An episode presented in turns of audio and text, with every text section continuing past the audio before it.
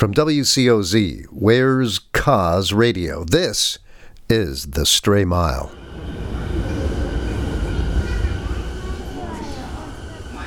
When I arrived in Tokyo, the first thing I did was take a subway to where I was staying. Nothing special there. A subway is a subway no matter what city you're in. Understanding the subway map in Japanese was a little tricky, but I figured it out and I was standing next to the platform to wait. Then the train approached.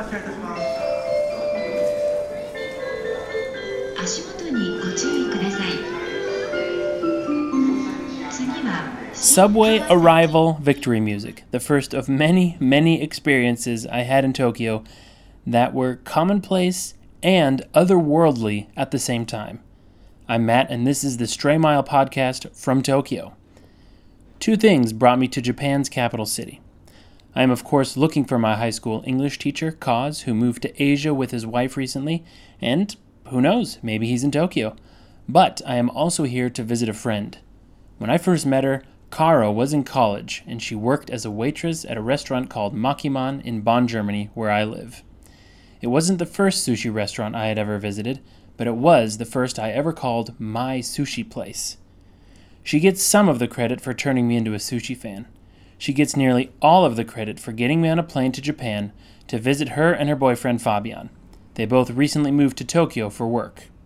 On the last episode of the podcast, my friend Dave talked about some of the more obscure places he's traveled to, like Kyrgyzstan or Abkhazia.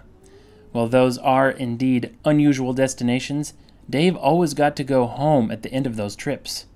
But what if you couldn't go home? Like my English teacher Kaz, Caro and Fabian made a one way trip to Asia. I was their very first guest since they moved at the beginning of January. I sat down with them after a very fine Kobe steak dinner at their apartment to find out what it's like to depart the comfort zone permanently. After the meal that we just had, what is your impression of Japan right now? Very delicious. Yeah, now it's quite good. We had very nice, yummy Kobe steak. Um, of course, some German potato gratin. but yeah, it's good. But at least it was a steak experience I never had before. It was a kind of steak taste that you don't find in Germany. At least I did not yet. Yeah, me neither. Of course, I was expecting something special and very delicious from Kobe steak, but it was actually better than I thought. Yeah. Like uh, something between butter and a really, really tender steak. So very rich in taste, yeah. How does that compare with the rest of your experience in the two months you've been in Japan? Better than you expected? Everything all the time? Um, no. I have to say honestly that I think now we're here since, yeah, a bit more than two months. And the first couple of weeks, everything was just great and different and new and very special, kind of. Sushi all the time. Yeah, I, I was very excited for sushi. And now sushi is like our daily food, kind of, because we work long hours, come home late. So we don't cook at night because we barely come home before midnight. That's why we just go to 7 Eleven or Lawson and grab a sushi roll. So it's not so special anymore yeah, um, right now I think it's a bit difficult time. I still like the Japanese people. They're still very friendly and nice, but I'm struggling a bit. Yeah, I have to admit. Too much work and not enough free time. Yeah. That's the main problems currently. Yeah. So Monday to Friday is working all day long, going out for work at like I don't know seven thirty something, getting home at midnight. So there's nothing else than work and then Saturdays and Sundays are great, but it's too short. Only Saturday and Sunday. If the whole work is, the whole week is only work, work, work. You have to sleep in late, and then you only have half a day each. So yeah, this has to improve somehow. Yeah.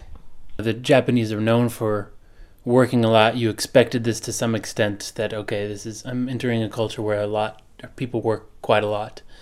Um, but it's from what you've told me this sounds to be like even more than you would bargain for yeah it is and actually we currently work more than the average japanese employee at our company So I'm always one of the first in the office, and I'm always the second least to to go.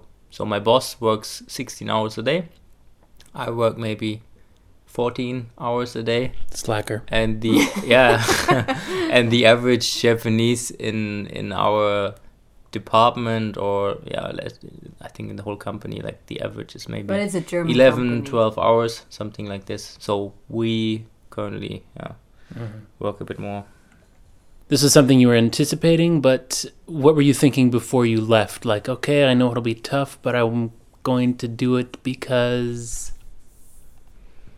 Yeah, I didn't expect it that bad. I I was always telling people, yeah, Japan is like the working country, and I was talking about it, but really experiencing it on yourself, like really working that long, is struggling. And I think it's not even just the long hours for me. Um, yeah, I changed jobs, so I was working for a different company in Germany before, and now I'm working also for um, a big uh, company here. And so for me, it's everything's new. Like also the smallest little things, which are so easy in Germany, just um, receiving a package at home. It's like a challenge here because in our apartment, there's like this little button blinking, and you just don't know where to click because it's all in Japanese, Chinese letters. So you just push wherever, and then there's like kind of package showing up. So you know, okay, there must be a package, but now you don't know how to get it and where to get it and yeah and then it's the oven. Also many buttons um all in japanese. And yeah so the smallest things are just very difficult and challenging in the moment. In the end that's what we signed up for. I mean Yeah. we chose japan because it's completely different culture. It's a challenge. It's not like i mean we've bo- both been to the us i've been to england and this is all pretty easygoing. Yeah you get along with people communicating is not an issue and this was the main reason the culture being completely different I have a pen. I have an apple. Uh, apple pen. A A different culture indeed. I came on a weekend, and Caro and Fabian were able to get away from the office and join me for a little sightseeing. Tell me where we're at, We're in Shinjuku. And what is Shinjuku? Shinjuku is like also kind of in, in Japan, it's like there are many downtowns. So there's Shibuya and Shinjuku, and Shinjuku is like, for me, the first time being here. So it's a very crowded, crazy, blinky, and yeah, crazy place. Blinky definitely hits it on the head. In some neighborhoods, it's a never ending barrage of flashing lights or colorful noises. 残虐なんて気にせず、ガンガン遊んじゃってください。For example, that was a robot standing outside a store, interacting with people walking by. Caro is still working on her Japanese, so she can't translate the robot, but she's still way ahead of me. It's very hard to get along yeah. here without speaking a bit of Japanese. Yeah, but you speak some. Uh, a few words, a few words. Let's hear it. Uh, so, yeah, you probably can guess. My name is Caroline. Where do you uh, come from? Um, Deutsche And how do you order two beers? Bier. In Shinjuku, we were heading to an area called Golden Gai, narrow streets and narrow bars and restaurants. We stepped inside one completely at random. There was room for maybe seven guests at the bar, a row of people standing behind them, and that's it. The owner, a friendly looking Japanese man in his 40s, had songs by the band and Neil Young playing a little too often on his playlist for it to be a coincidence. The guitar hanging on the wall was the clincher. This guy was a 60s and 70s American rocker, deep at heart. As we sipped our plum wine, he gestured toward the guitar and asked, Want to hear a famous Japanese song? He turned down the CD player, tuned up the guitar, strapped on a harmonica, and let her rip.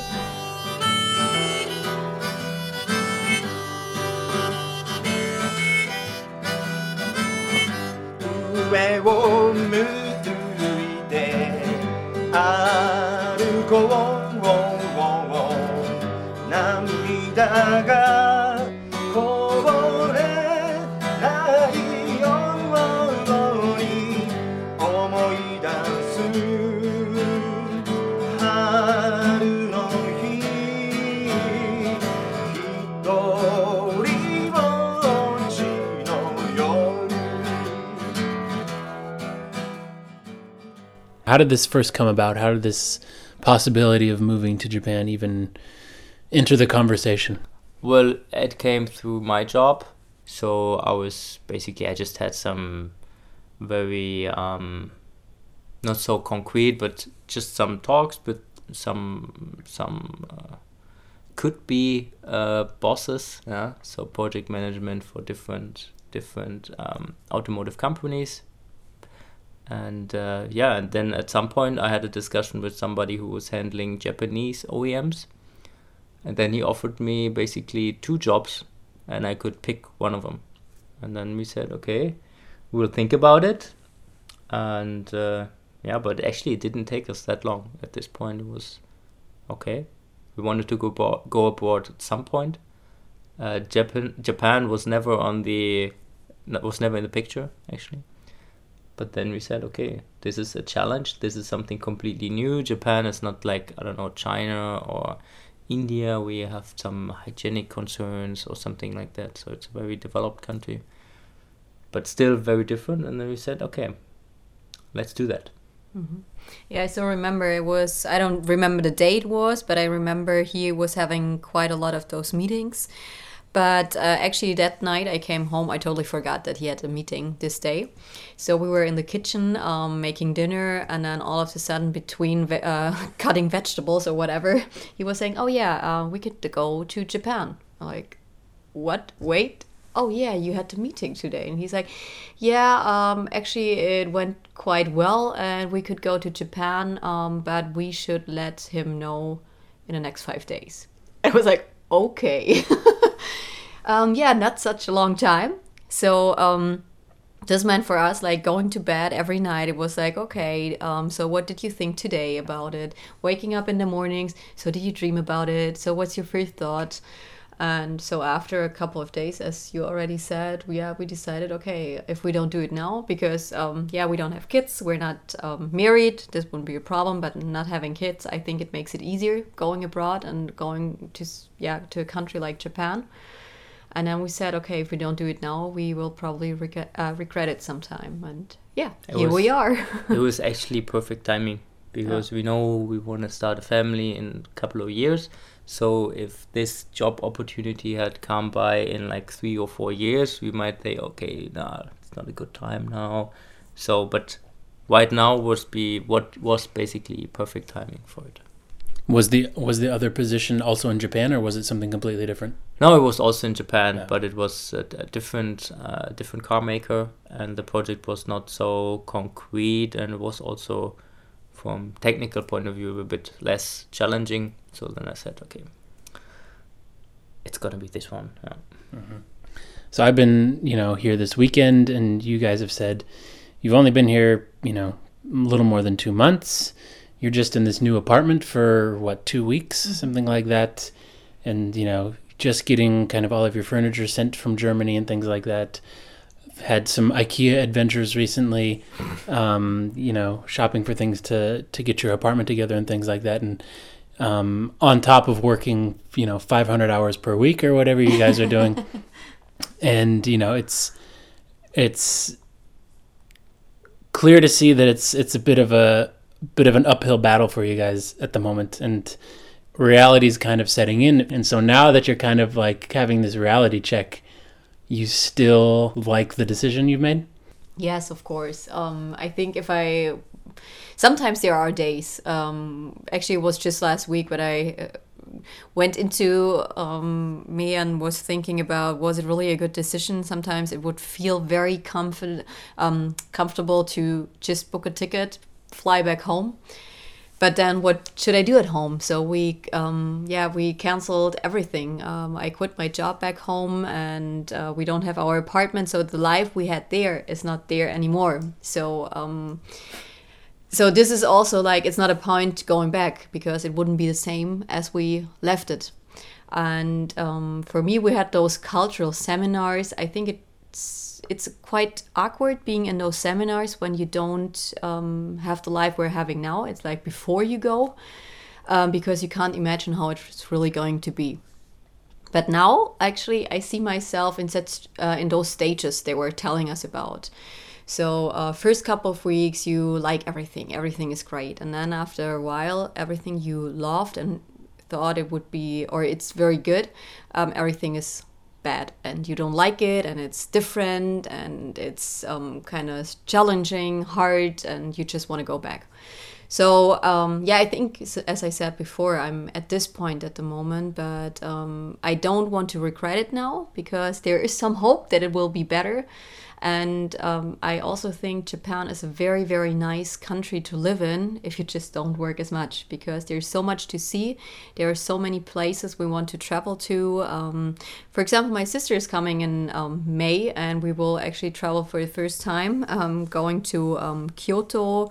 And then we also want to go uh, to Hokkaido. It's like a, the biggest island um, up north and then uh, Okinawa, Southern um, Islands, scuba diving, and there's so much to see in this country. And so, therefore, I still want to be here for quite a while, and I'm really thinking and hoping that it will be better. So, it's hard at the moment, but no, I don't regret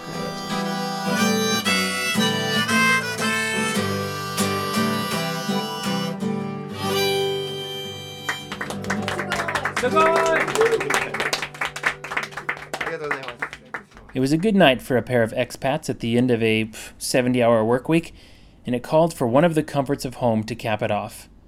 After serious Googling, Fabian found a food stand serving doner kebab, a Turkish flatbread sandwich loved by Germans who were heading home at the end of the night. I don't believe it.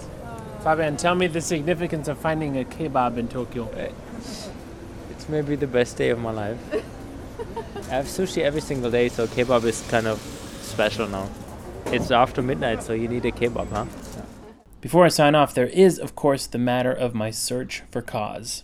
I told you that I'm looking for my English teacher from high school. Yes, you, so, you told His name his name is Kaz. He's a pretty tall guy, wears glasses. He's got a beard, Okay. uh, you know, salt and pepper beard. Um, have you seen him? No. Is he is he somewhere in Japan? Do you know of him being here in Japan or Well, he's in Asia. He's and in Japan Asia. is in Asia. Yeah, of course, yeah, so far. So, So I'm, far- I'm just No. narrowing down the countries. no. He's not in China, and no, but there are so many million people here just in Tokyo, but I haven't seen him. But actually, he would he would um, or I would be uh, or I would recommend uh, recognize him, just like because most of the people here are not so tall; they're pretty short. No, okay, well, keep your eyes open. I will. And okay. if you see him, you tell him I'm looking for him. Okay. I guess the search continues, but I'll be in Tokyo a bit longer with Caro and Fabian, and we'll hear more from them next time on the Stray Mile podcast.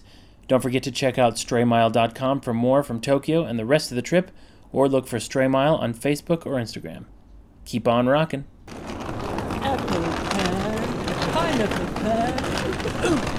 Pineapple, apple pan. So you're embracing the uh, local music? Yeah, I'm already deep into Japanese culture.